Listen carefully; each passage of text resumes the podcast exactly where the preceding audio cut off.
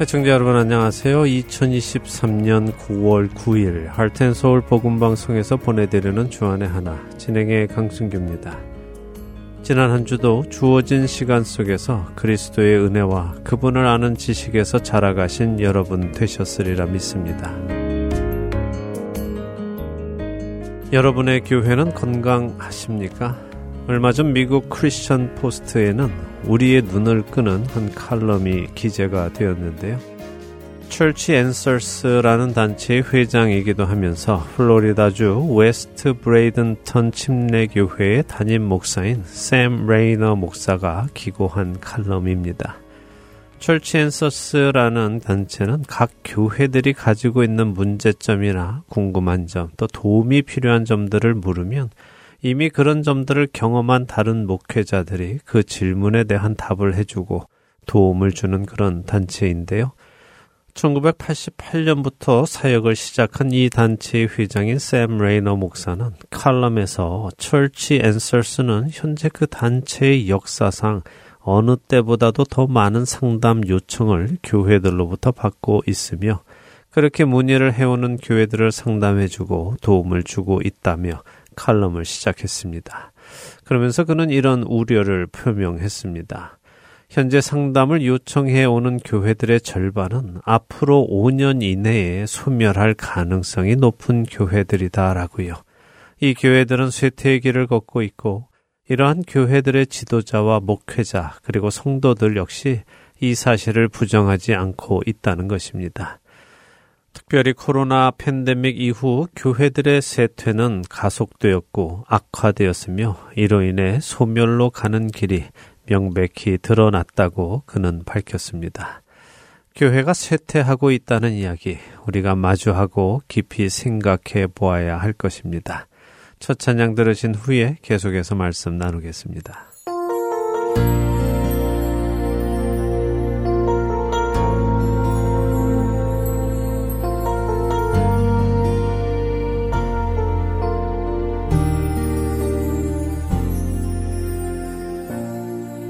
하늘의 문을 여소서. 이곳을 주목하소서.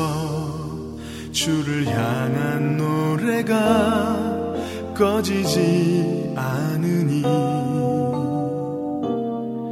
하늘을 열고 보소서. 이곳에 임재하소서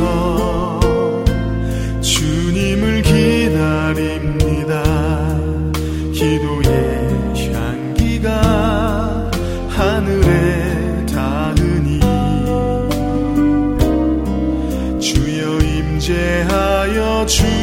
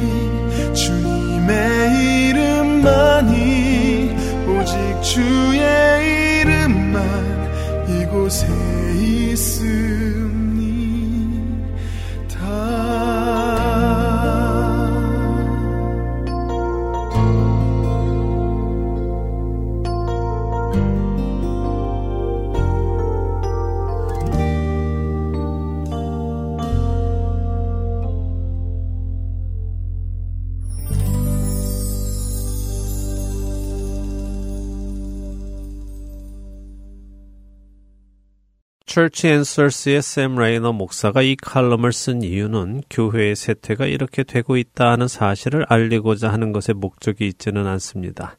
샘 레이너 목사는 자신의 관심사는 죽음이 아닌 생존이며 죽은 교회로부터 배워서 살아있는 교회가 번영할 수 있도록 돕는 것이라며 또한 그것이 자신의 기도 제목이기도 하다고 밝혔는데요.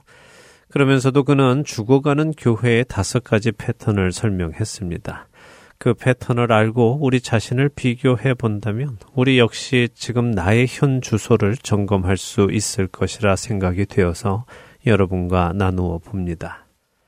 샘 레이너 목사가 수많은 교회들을 상담하며 얻은 결론, 죽어가는 교회의 다섯 가지 패턴 중 첫 번째 패턴은 죽어가는 교회는 전도를 포기했다는 것입니다.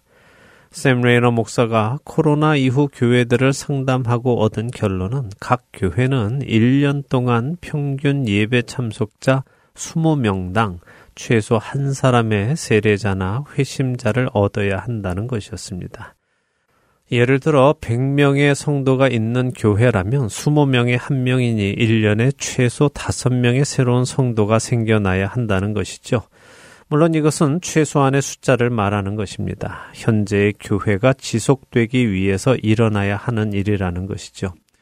언뜻 들으면 쉬운 것처럼 들리기도 합니다. 20명당 한 명의 새로운 성도가 오는 것은 그리 어려워 보이지 않을 수도 있지요. 하지만 이렇게 새로 온 성도라는 것은 기존의 다른 교회에서 온 성도를 이야기하는 것은 아닙니다. 자신의 신앙을 처음으로 고백하는 사람이어야 한다는 것이죠.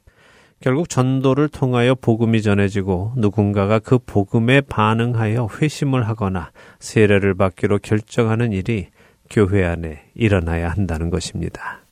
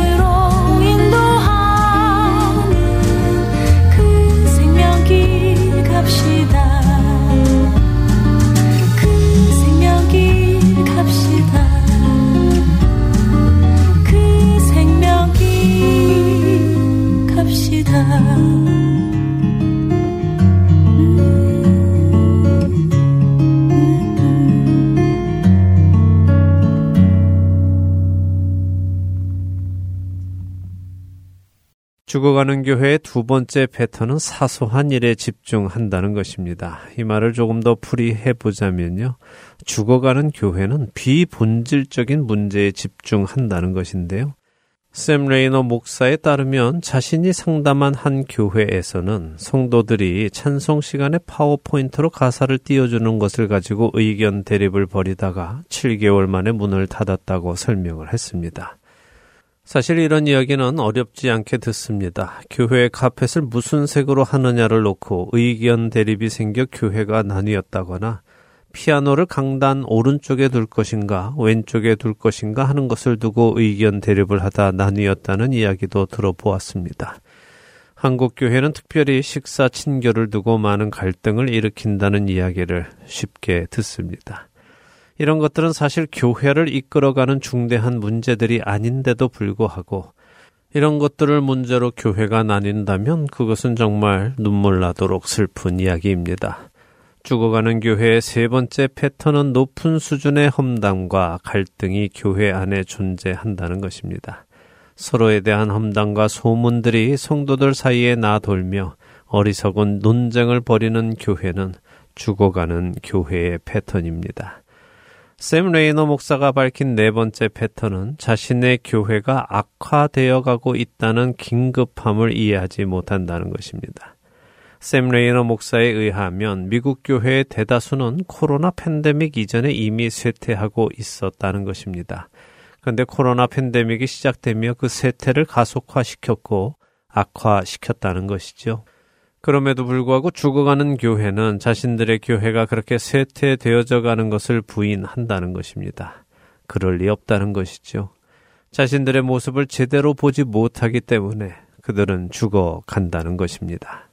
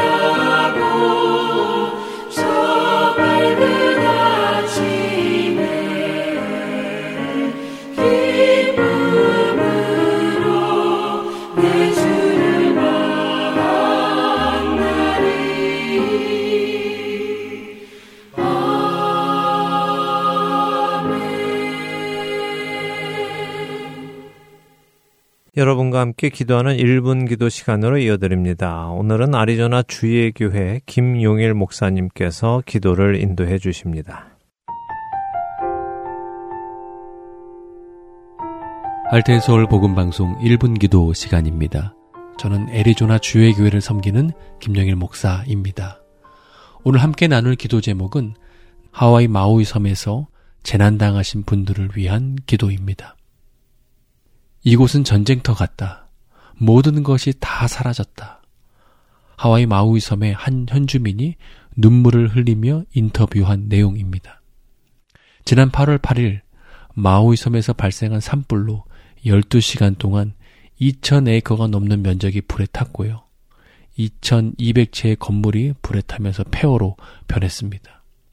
약 4,500명이 거처를 잃었다라고 말합니다. 그 현장이 얼마나 처참한지 뉴스를 통해서 폐허로 변한 마우이 섬을 보신 분들도 있으리라 생각됩니다. 화재 초기에 한때 실종자가 2,000명일 것이다 라고 추정되었지만 다행히 통신이 복구되면서 실종자 수가 줄었습니다. 그럼에도 불구하고 여전히 많은 실종자가 있습니다. 21일 보도에 따르면 마우이 카운티의 비센 시장은 현재 실종자가 850명이라고 첫 공식 언급을 했습니다. 그리고 사망자는 115명입니다. 그리고 소방당국은 많은 실종자를 찾기 위해서 애쓰고 있지만 산불이 삼키고 간 지역에서의 시신 훼손이 심해서 실종자 수색과 확인이 매우 힘든 상황이라고 보도되고 있습니다.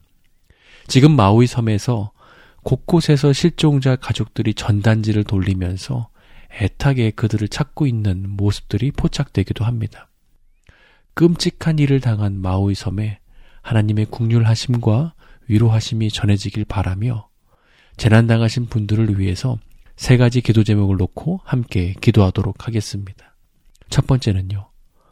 가족을 잃은 유가족에게 하나님의 위로하심이 함께 하실 수 있도록 기도해 주시기 바랍니다. 두 번째는 고통 중에 계신 분들에게 교회가 위로의 통로가 되어서 예수님의 사랑을 신천할 수 있도록 기도해 주시기 바랍니다. 세 번째는 실종자를 찾기 위해 수고하는 소방당국의 안전과 폐허로 변한 마우이 섬이 잘 재건될 수 있도록 기도해 주시기 바랍니다. 우리 함께 기도하도록 하겠습니다.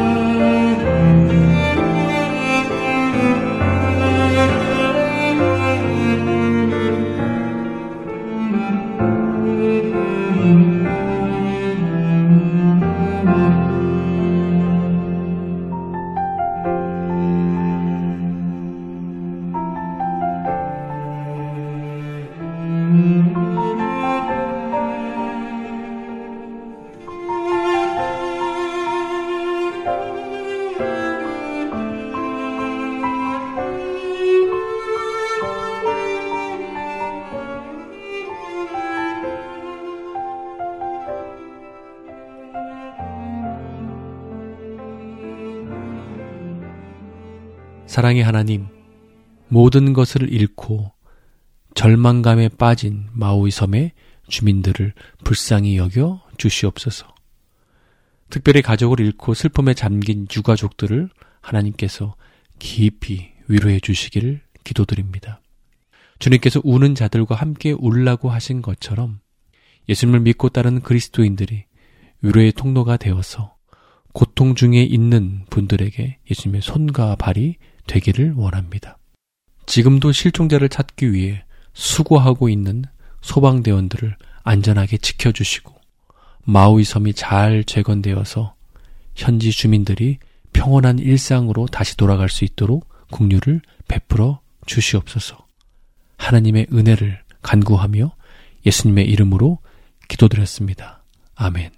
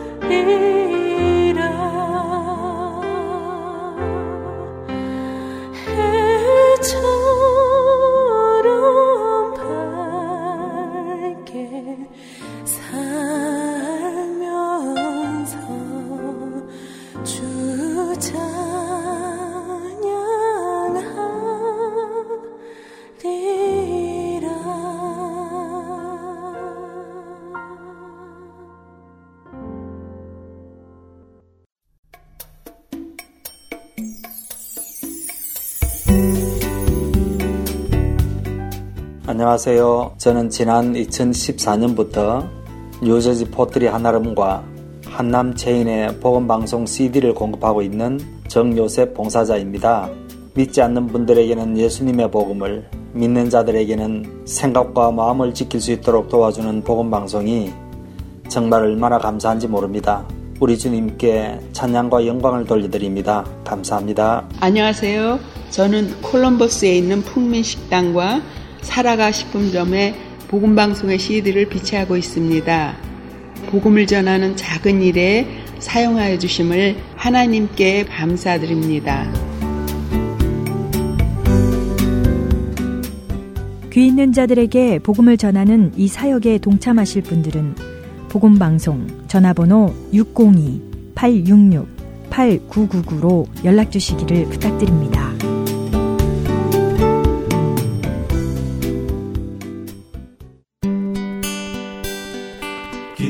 소식 사랑으로 땅끝까지 전하는 아랜소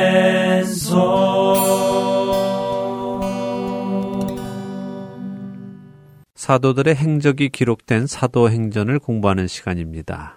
내 증인이 되리라로 이어드립니다.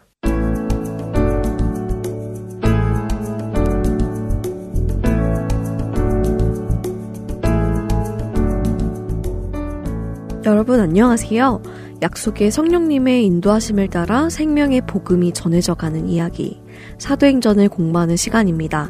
내 증인이 되리라 진행의 백성입니다. 네, 여러분 안녕하세요. 강승규입니다. 예수님께서 베드로를 통해 이방인에게도 복음을 전하게 하시기 위해서 차근차근 접근하도록 인도하시는 모습을 보았습니다. 네. 전에는 그런 것을 느끼지 못했는데 이번에 지역적인 설명과 함께 말씀을 해 주시니까 확실히 그런 모습이 보이더라고요. 예, 사실 우리가 이스라엘이나 그 지역의 구조를 잘 모르기 때문에 네. 성경을 읽어 나가면서 그림이 잘 그려지지 않을 때가 많이 있지요. 네. 예, 저는 우리 청취자분들이 조금 열심을 내셔서요. 이스라엘 지도도 좀 찾아보시고 하면서 성경을 보아 가시면 더 좋을 것 같습니다.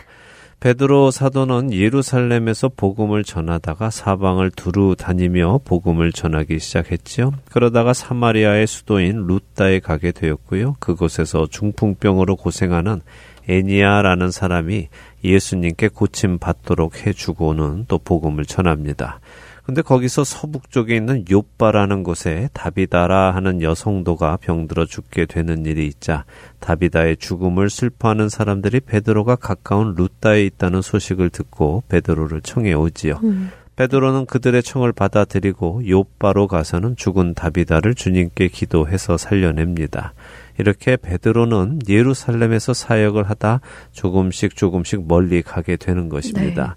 그리고는 시몬이라는 무두장이 곧 시신을 만지고 가죽을 만드는 모세의 율법에 의하면 부정한 일을 하는 사람의 집에 묵게 되지요.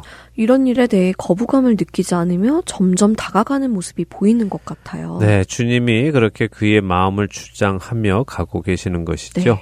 아, 물론 이것을 우리가 오해하면 안 됩니다. 전에는 그것이 죄였는데 지금은 죄가 아니다. 전에는 부정한 일이었는데 지금은 부정하지 않다. 이렇게 베드로가 생각한다는 것은 아닙니다. 네. 그는 여전히 유대인이고 모세의 율법을 지키며 살아가고 있습니다.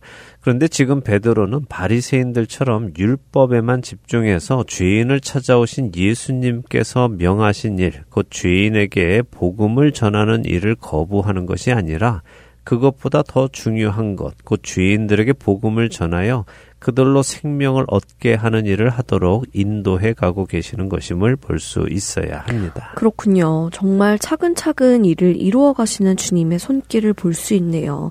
우리가 형식에 얽매여서 정작 더 중요한 것을 하지 못하는 사람이 되어서는 안 된다는 것을 다시 생각하게 됩니다. 네, 그렇습니다. 자, 이렇게 요바에 있는 동안 주님이 천사를 시켜서요. 요바에서 북쪽에 위치한 가이사랴에 있는 고넬료라는 사람에게 베드로를 청하 라는 말씀을 전해 주시는 데까지 우리가 지난 시간에 보았습니다. 네, 경건한 사람으로 하나님을 경외하고 항상 기도하며 많은 사람들을 돕는 사람이었습니다. 바로 이런 사람에게 하나님께서 은혜를 베풀어 주심을 봅니다. 그렇습니다. 주님을 사모하는 자들, 주님을 사랑하는 자들을 주님은 만나 주십니다.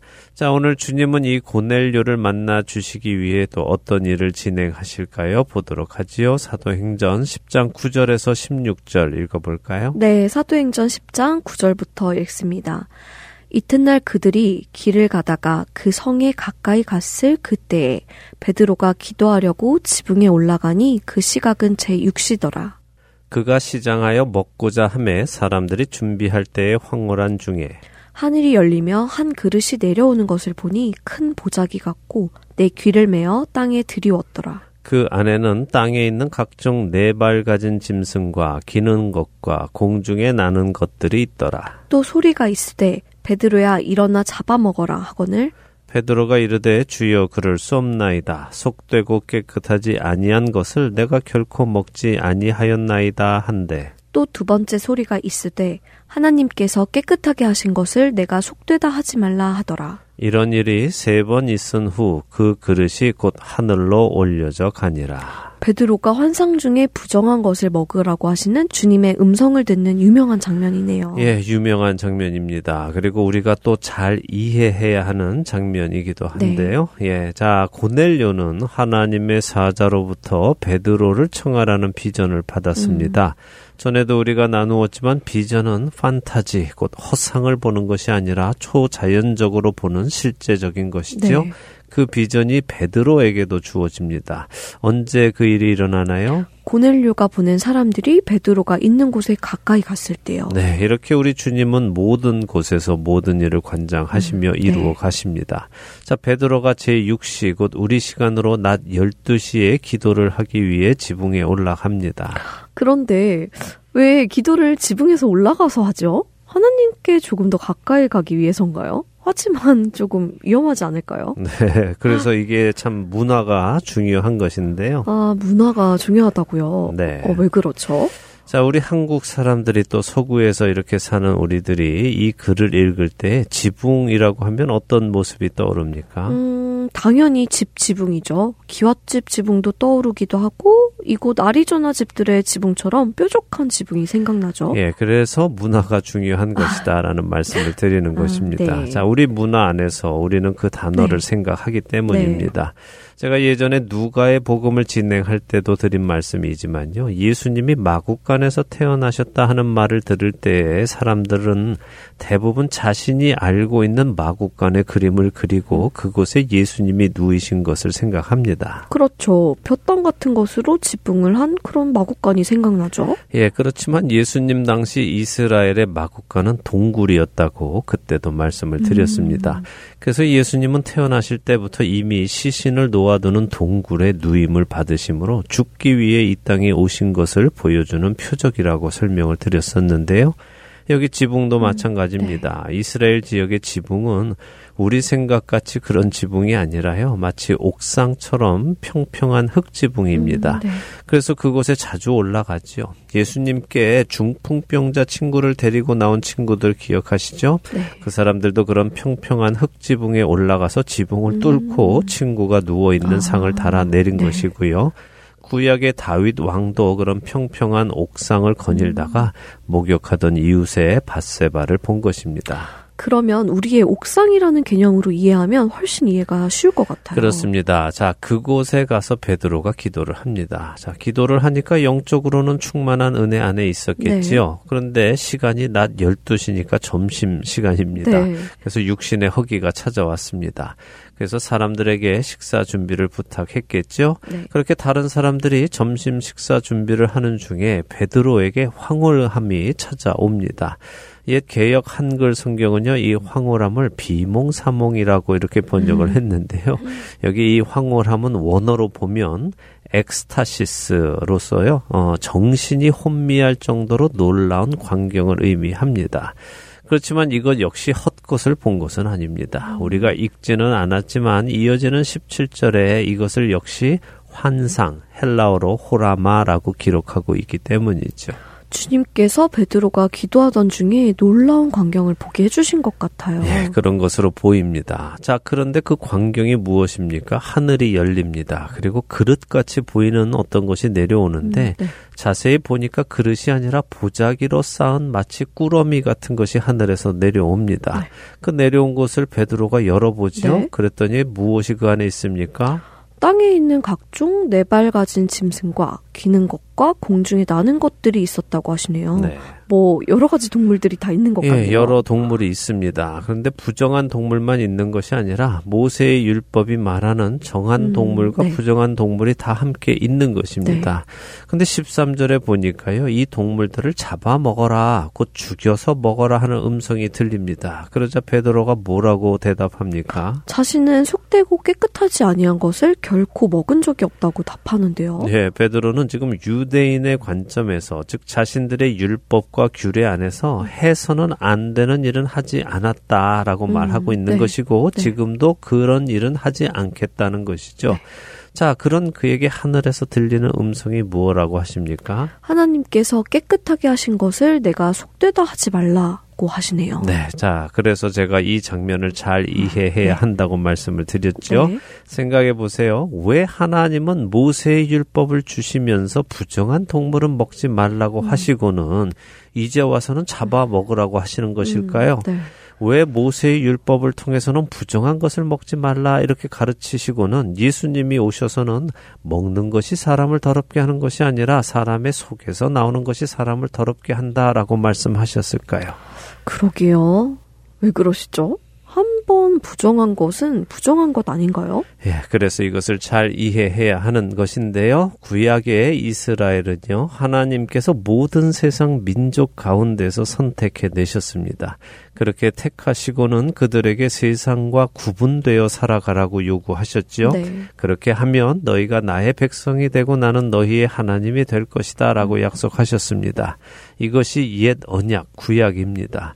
그래서 이스라엘 백성들이 세상과 구분되는 외적인 것들, 무엇을 먹고 무엇은 먹지 말고, 무엇은 입고 무엇은 입지 말고, 무엇은 하고 무엇은 하지 말고 이렇게 가르치심으로 하나님의 백성이 세상과 구별돼야 함을 보여주셨지요. 자, 그런데 이 이스라엘 백성들이 그 언약을 어떻게 했습니까? 잘 지켰습니까? 아니요. 뭐, 잘 지키던 때도 있었지만 대부분은 지키지 못했고, 결국 그래서 북이스라엘은 뿔뿔이 흩어지고, 남유다는 바벨론의 포로로 잡혀가고 한 것 아닌가요? 맞습니다. 택함 받은 그들 곧 이스라엘 백성에게 하나님께서는 율법을 지켜서 의에 이를 것을 요구하셨습니다. 음. 그러나 그들은 그 일을 하지 못했지요. 왜 그랬을까요? 이것은 이스라엘 백성들만의 문제는 아닙니다. 어떤 인간도 율법을 지켜서 의에 이르지 못한다는 것을 알려주시기 음. 위함이지요. 의인은 없되 하나도 없고요. 모든 사람이 죄를 지음으로 하나님의 영광에 이를 수 없는 것을 우리에게 분명하게 보여주시는 것입니다. 네. 자, 그렇다면 신약은 무엇입니까? 신약, 곧 예수님을 통해 우리와 맺으신 새로운 언약. 그 언약은 구약처럼 율법을 지킴으로 의인이 되는 불가능한 방법이 아니라 우리 대신 십자가에서 죽으신 예수 그리스도의 대속하심을 통해 믿음으로 의롭게 된다는 것입니다. 그렇게 믿는 자에게 하나님은 너희가 나의 백성이 되고 나는 너희의 하나님이 된다 하는 약속을 주신 것이죠. 이것이 신약입니다. 구약과 신약이 그렇게 명확한 차이가 있는 것이군요. 네. 자, 그래서 신약에는 누가 의인이 되는가? 그것은 하나님께서 음. 깨끗하게 하신 자가 의인이 네. 된다는 네. 것입니다. 그래서 하나님은 지금 베드로에게 그것을 보여주시는 것이죠. 음. 하나님이 깨끗게 하시는 것이 깨끗해지는 것이고 거룩해지는 것이다. 오직 하나님께서 그 일을 하신다 하는 것을 보여주시는 음. 것입니다. 네. 자, 그러나 베드로는 아직 이것을 깨닫지 못하기 때문에 아닙니다. 저는 이런 부정한 것을 먹지 않습니다 하고 답을 했고요. 그 일이 세 번이나 반복된 후에 그 그릇이 하늘로 다시 올라갑니다. 자, 베드로는 이것을 보면서 어떤 생각을 했을까요? 글쎄요. 좀 어리둥절했을 것 같은데요. 네, 어리둥절했겠죠. 어쩌면 베드로는 하나님께서 내 믿음을 시험하시나라고 음. 생각했을지도 네. 모릅니다. 예전에 예수님을 세 번 부인하는 실패도 경험했던 사람이기 때문에 지금 단호하게 음. 자신은 먹지 않겠다고 답을 했을지도 네. 모르죠. 그는 자신의 율법과 문화 안에서 지금 배운 대로 대답했습니다. 그런데 하나님은 이제 그 율법과 문화를 내려놓게 하시고 하나님께서 친히 깨끗하게 하시는 그 일을 시작하시는 것입니다. 자, 베드로는 이 일의 의미를 깨달을까요? 계속해서 보도록 하지요. 이번에는 17절에서 23절 읽어 보겠습니다. 네, 17절부터 읽습니다. 베드로가 본 바 환상이 무슨 뜻인지 속으로 의아해 하더니 마침 고넬료가 보낸 사람들이 시몬의 집을 찾아 문 밖에 서서 불러 묻되 베드로라 하는 시몬이 여기 유숙하느냐 하거늘. 베드로가 그 환상에 대하여 생각할 때에 성령께서 그에게 말씀하시되 두 사람이 너를 찾으니 일어나 내려가 의심하지 말고 함께 가라. 내가 그들을 보내었느니라 하시니. 베드로가 내려가 그 사람들을 보고 이르되 내가 곧 너희가 찾는 사람인데 너희가 무슨 일로 왔느냐? 그들이 대답하되 백부장 고넬료는 의인이요. 하나님을 경외하는 사람이라. 유대 온 족속이 칭찬하더니 그가 거룩한 천사의 지시를 받아 당신을 그 집으로 청하여 말을 들으려 하느니라 한데 베드로가 불러들여 유숙하게 하니라. 이튿날 일어나 그들과 함께 갈새 요바에서 온 어떤 형제들도 함께 가니라. 네, 자 베드로가 기도하던 중에 환상을 보았습니다. 네. 하나님께서 깨끗하게 하신 것을 내가 속되다라고 음. 하지 말라는 음성을 들었지요. 네. 마치 구약의 말씀이 부정되는 듯한 그런 말씀에 베드로는 의아해하면서 이게 도대체 무슨 말씀인가 하고 있었습니다. 바로 그때 고넬료가 보낸 사람들이 베드로를 찾아왔지요. 그러자 성령님께서 베드로에게 말씀을 하시는데 뭐라고 하시나요? 성령님이 보내신 두 사람이 너를 찾으니 일어나 내려가 의심하지 말고 함께 가라고 하시네요. 네, 자 흥미롭지 않습니까? 네. 베드로는 방금 본 그 환상에 대해 생각하고 있습니다. 음. 이게 무슨 뜻일까 계속 의아해하고 있습니다. 그런데 성령님께서 베드로에게 말씀을 해주실 수 있다면 그게 무슨 의미인지를 말해주시면 좋지 않을까요? 베드로야, 이건 이런 이런 의미야 라고 설명을 해 주시면 좋은데, 그렇게 하지는 않으시고, 내가 보낸 사람들이 있으니 그들과 함께 가라, 이렇게 말씀하십니다. 음, 그렇네요. 특이하네요. 왜 그러시죠? 어, 성령님이 직접 깨닫게 해주시면 좋을 텐데요. 훨씬 빨리 알게 되고 정확히 알게 되고 할 텐데 말이에요. 예, 그런데 그것이 성령님의 특징 중에 하나입니다. 우리 사람들은요, 조급해서요, 뭐든지 빨리빨리 하려고만 합니다. 답만 알고 싶어 하죠. 네. 답답하다 하면서 빨리 답을 알려주세요라고 하나님께도 재촉을 합니다만, 성령님은 궁금한 답을 대답해 주시는 분이시라기보다요, 그 답을 알아가도록 인도해 가시는 분입니다.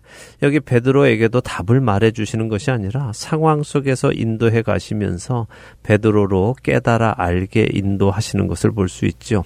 자, 그런데 여기서 성령님께서 의심하지 말고 함께 가라고 하시죠? 무엇을 의심하지 말라고 하시는 것일까요? 베드로를 데리러 온 사람들을 의심하지 말라는 말씀 아닐까요? 네, 뭐 그런 말씀일 수도 있지만요. 또 하늘에서 들린 음성, 곧 부정한 것을 잡아먹으라. 하나님께서 깨끗하게 하신 것을 내가 속되다 하지 말라 하신 그 말씀을 의심하지 말라는 말씀이기도 합니다. 네. 왜냐하면 지금 베드로가 의심하고 있기 때문이죠. 아까도 말씀드렸듯이 베드로는 이것이 어쩌면 시험이라고 생각하고 있었을 것입니다. 하나님이 이런 부정한 것을 먹으라고 하실 일이 없다고 생각할 테니 말입니다. 그래서 이것은 어쩌면 사탄의 음성일 거야 하며 의심하고 있었겠죠. 그런데 의심하지 말라고 성령님이 말씀하시는 것입니다. 지금 일어나고 있는 그 모든 일을 성령님께서 주관하고 계신다고 말씀하고 계시죠. 자, 그들을 만난 베드로는 그들에게 왜 자신을 찾는지 이유를 묻습니다. 이들을 본 베드로는 어떤 생각이 들었을까요? 유대인이나 사마리아인이 아닌 헬라인들이 자신을 찾는 것에 좀 의아해 했을 것 같아요. 네. 그래서 이유를 묻는 것이겠죠. 그랬겠죠. 아무래도 헬라인 두 명과 옆에 지금 경호원 같은 로마 군인도 하나 같이 네. 왔으니 무슨 일로 자신을 찾나 궁금했을 것입니다. 그런데 그들이 고넬료를 설명하며 자초지종을 얘기해 주지요. 그 말을 듣고 베드로는 그들을 집 안으로 들입니다. 네. 자, 조금 전까지 베드로는 자신은 부정한 것은 먹지 않겠습니다라고 말했던 사람입니다. 다시 말해 유대인 사고 방식을 가지고 있었던 것을 보여주었습니다. 네. 자, 유대인의 사고 방식으로는 헬라인 곧 이방인과 교류하지 않습니다. 그런데 베드로는 지금 어떻게 합니까? 어, 헬라인을 자신이 있는 곳 안으로 초대하여 함께 머무네요. 네, 우리가 그래서 이것을 잘 보아야 합니다. 이방인에게 복음이 전해지는 것은요, 그리 쉬운 일이 아니었다는 것입니다. 네. 자, 보세요. 먼저는 성령님께서 천사를 이방인에게 보내셨죠? 네. 성령님이 직접 가지 않으시고 천사를 보내셨습니다. 왜요? 아직 이방인에게는 성령님이 직접 가실 때가 아니기 때문입니다. 성령님이 보내신 천사가 고넬료에게 설명을 합니다. 그리고 그 다음에 음성과 환상이 베드로에게 임하지요. 베드로는 그 음성과 환상을 이해하지 못했습니다. 그런 베드로에게 성령님이 설명을 해 주십니다. 고넬료와 베드로 양측에 일어나는 일을 지금 성령님이 주관하고 계시고 이끌어 가고 계시죠. 자, 우리 성격이면 어땠을까요? 우리처럼 급한 성격들이라면 이런 복잡한 과정 다 제껴두고 바로 그냥 성령님이 고넬료에게 임하셨을 것 같아요. 네. 그게 빠르고 확실할 것 같아요. 예, 우리라면 아마 그랬을 것입니다. 그런데 하나님은 그렇지 않으십니다. 그분은 조급해 하지 않으십니다. 가장 좋은 방법으로 하나하나 확실하게 일을 해 나가시죠.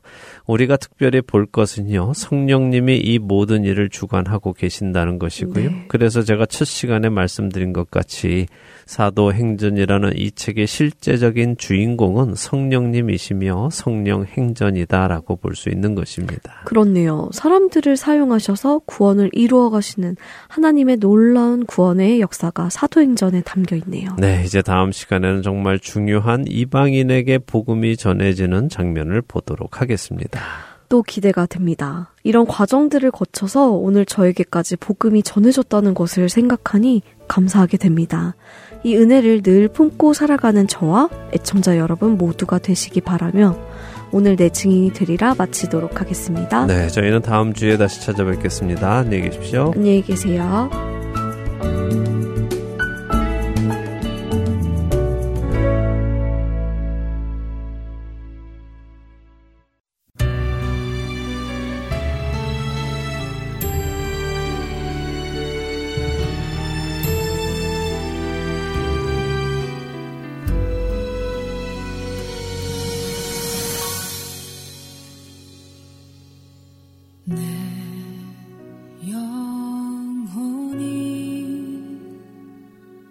철치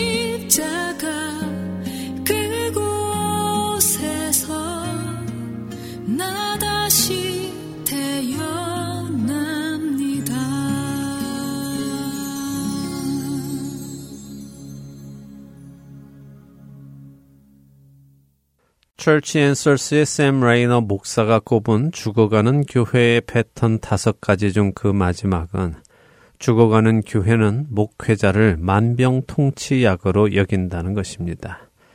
이것은 참 아이러니한 이야기이기도 한데요. 목회자를 만병통치약으로 여긴다는 것을 다시 표현하자면 교회의 성패가 목회자에게 있다고 생각한다는 것을 말하기도 합니다. 그렇게 교회가 부흥할 때는 별일이 없지만 교회가 쇠퇴하면 그 원인을 목회자에게서 찾고 같은 이유로 목회자는 지속적으로 비난을 받는 대상이 된다는 것입니다. 그래서 샘 레이너 목사는 쇠퇴하는 교회에서 흔히 일어나는 일이 목회자를 자주 해고하는 일이라고 합니다. 그들은 만병통치약과 같은 목사가 어딘가에 존재한다고 생각하기 때문에 계속해서 자신들의 교회를 살려줄 목사를 찾아서 사역을 맡겨보았다가 아니다 싶으면 해고하는 일이 반복된다는 것입니다. 어떠십니까? 죽어가는 교회, 쇠퇴하는 교회의 다섯 가지 패턴을 들으시니 여러분의 마음은 어떠신지요? 혹 여러분의 교회에 이 다섯 가지 패턴이 나타나고 있지는 않습니까? 다섯 가지 모두가 아니라도 이 중 몇 가지라도 나타나고 있지 않는지요? 만일 그렇다면 어떻게 해야 할까요? 물론 샘 레이너 목사가 말한 것이 꼭 들어맞는 것은 아니다라고 반박할 수도 있을 것입니다. 뭐 그럴 수도 있겠지요. 그렇지만 지난 30년 넘게 사역을 하며 얻은 결론이기 때문에 그렇게 무시할 수 있는 결과도 아닙니다. 샘 레이너 목사가 제시한 패턴이 옳으냐 틀리냐 하는 것을 따지기보다 우리 교회가 건강하냐 하는 것을 점검하는 것이 더 중요한 문제일 것입니다. 건강한 교회란 어떤 교회일까요? 그것은 주님이 머리 되신 교회이며 주님의 말씀이 모든 것의 기준이 되는 교회입니다. 그래서 성도들이 주님의 말씀에 순종하며 머리 되시는 주님이 시키시는 일을 각자의 자리에서 순종으로 해내는 교회이지요. 그런 교회가 건강한 교회입니다. 주님이 말씀하신 대로 서로 사랑하는 교회, 하나님을 사랑하고 이웃을 내 몸과 같이 사랑하는 교회, 내게 충분히 그 권리가 있다 하더라도 형제가 실족한다면 그 권리도 내려놓을 수 있는 교회, 때를 얻든지 못 얻든지 말씀을 전하는 교회, 성도 중에 죄를 지은 자가 발견된다면 그를 험담하거나 정죄하는 것이 아니라 그 성도를 바로잡아 주고 주님 안에서 치유받아 자신의 죄에서 떠날 수 있도록 함께 울고 함께 기도하는 교회, 그리고 말씀에 비추어 자기 자신을 늘 점검하는 교회가 건강한 교회가 아닐까요? 새 계명을 너희에게 주노니 서로 사랑하라. 내가 너희를 사랑한 것 같이 너희도 서로 사랑하라. 너희가 서로 사랑하면 이로써 모든 사람이 너희가 내 제자인 줄 알리라. 요한복음 13장 34절과 35절의 말씀입니다. 그러므로 만일 음식이 내 형제를 실족하게 한다면 나는 영원히 고기를 먹지 아니하여 내 형제를 실족하지 않게 하리라. 고린도전서 8장 13절의 말씀이지요. 형제들아 사람이 만일 무슨 범죄한 일이 드러나거든 신령한 너희는 온유한 심령으로 그러한 자를 바로잡고 너 자신을 살펴보아 너도 시험을 받을까 두려워하라. 갈라디아서 6장 1절의 말씀입니다. 너희는 믿음 안에 있는가 너희 자신을 시험하고 너희 자신을 확증하라. 고린도 후서 13장 5절 상단의 말씀입니다. 사랑하는 할텐 서울 복음방송 애청자 여러분. 교회가 쇠퇴한다는 것은 그 단체가 쇠퇴한다는 것이 아니라 그 교회의 구성원인 내가 쇠퇴한다는 말이기도 합니다. 우리 각자가 건강하다면 그 건강한 우리들로 이루어지는 교회도 건강할 것입니다. 우리 각자가 자신의 신앙을 돌아보는 시간이 있기를 바랍니다. 쇠퇴해 가는 교회, 죽어가는 교회의 그 패턴이 내 안에도 있는지 돌아보기 원합니다. 그리고 그 패턴이 내 안에 있다면 어서 빨리 그것들을 가지고 주님 앞에 나아가 치유받기 원합니다. 그리고 다시 생명을 얻어 소생하는 우리가 되기를 원합니다. 주의 오른쪽에 있는 자, 곧 주를 위하여 힘있게 하신 인자에게 주의 손을 얹으소서. 그리하시면 우리가 주에게서 물러가지 아니하오리니 우리를 소생하게 하소서. 우리가 주의 이름을 부르리이다. 만군의 하나님 여호와여 우리를 돌이켜 주시고 주의 얼굴의 광채를 우리에게 비추소서. 우리가 구원을 얻으리이다. 10편 80편 17절에서 19절의 말씀입니다. 다음 한 주도 주 앞에서 겸손히 자신의 신앙을 점검하며 떠나 보내야 할 것은 떠나 보내고 고쳐야 할 것은 고치고 돌이켜야 할 것은 돌이킴으로 생명이 소생하는 은혜를 누리는 저와 애청자 여러분이 되시기를 소망하며 오늘 주안의 하나 여기에서 마치도록 하겠습니다. 함께 해주신 여러분들께 감사드리고요. 저는 다음 주 이 시간 다시 찾아뵙겠습니다. 지금까지 구성과 진행의 강순기였습니다. 애청자 여러분, 안녕히 계십시오.